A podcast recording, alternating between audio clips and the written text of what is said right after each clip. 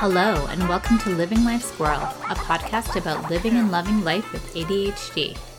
My name is Robin, and I am your host. I'm a woman who was diagnosed with ADHD at 39 after living most of my adult life not knowing I had the condition.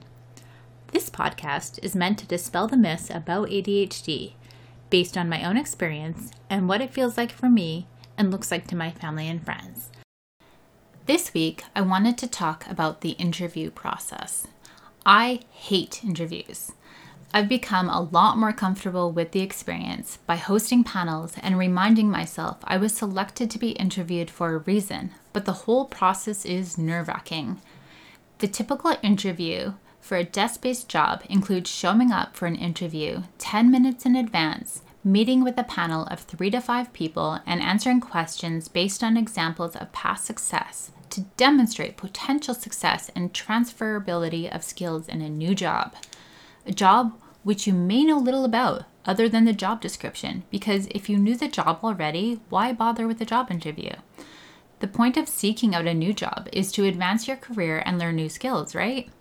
So, the candidate may try to prepare in advance, researching all they can about the company and jotting down notes of examples they can share in the interview.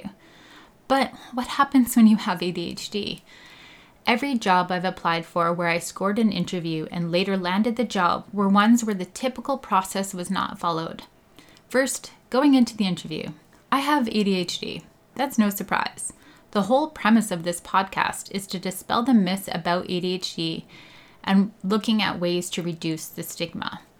And one of the shared traits of those with ADHD are that we are visual. Our memories are terrible. So we rely on notes to remind us of things and to prompt us about things our brains haven't retained. So going into an interview without notes is terrifying. We can study and plan and practice all we want, and if we are able to memorize those notes, we often come across as rehearsed and robotic. So, what if candidates were allowed to bring notes with them to an interview to have examples of their own past success available to them? It's their examples and all about themselves and can consist of just a word or two to remind them of situations they want to highlight. Or, even better, candidates can be provided with the interview questions 10 minutes in advance and then quickly think of and jot down responses before walking into the interview.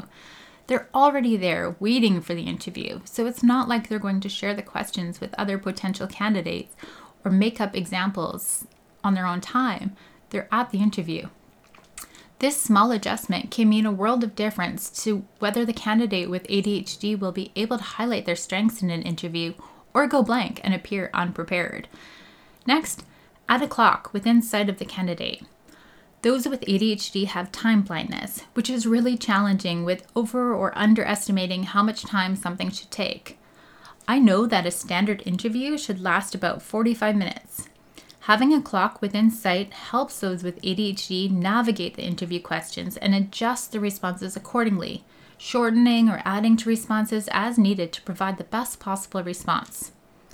Third, when possible, have the candidate do a test in advance of the interview. This can include a situational test done in another room, where the candidate is given a scenario and needs to come up with a plan of attack this not only provides the interviewer something to understand how the candidate's brain works under pressure, but also fuels the candidate with energy.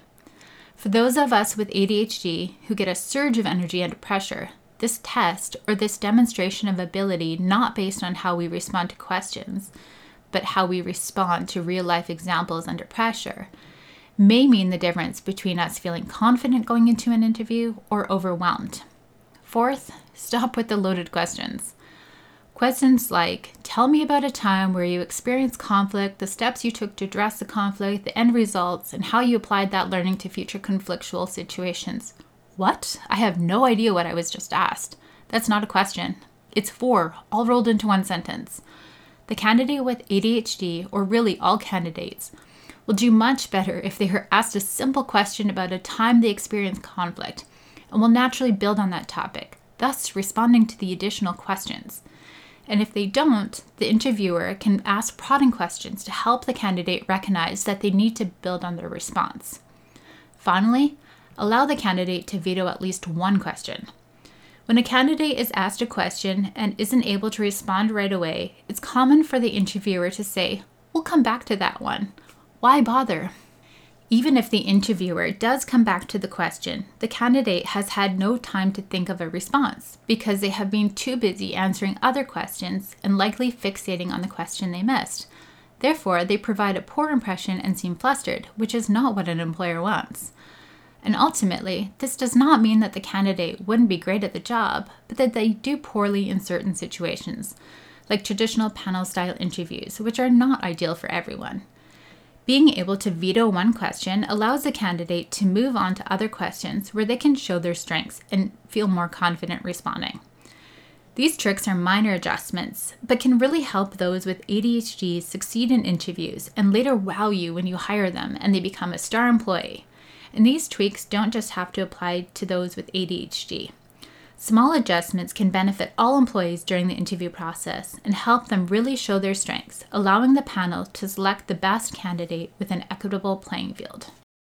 Until next time, this is Robin, and this is Living Life Squirrel, a podcast about how ADHD is more than a list of symptoms. If you have an idea, question, or comment, please write to me at livinglifesquirrel at gmail.com. Thanks for listening.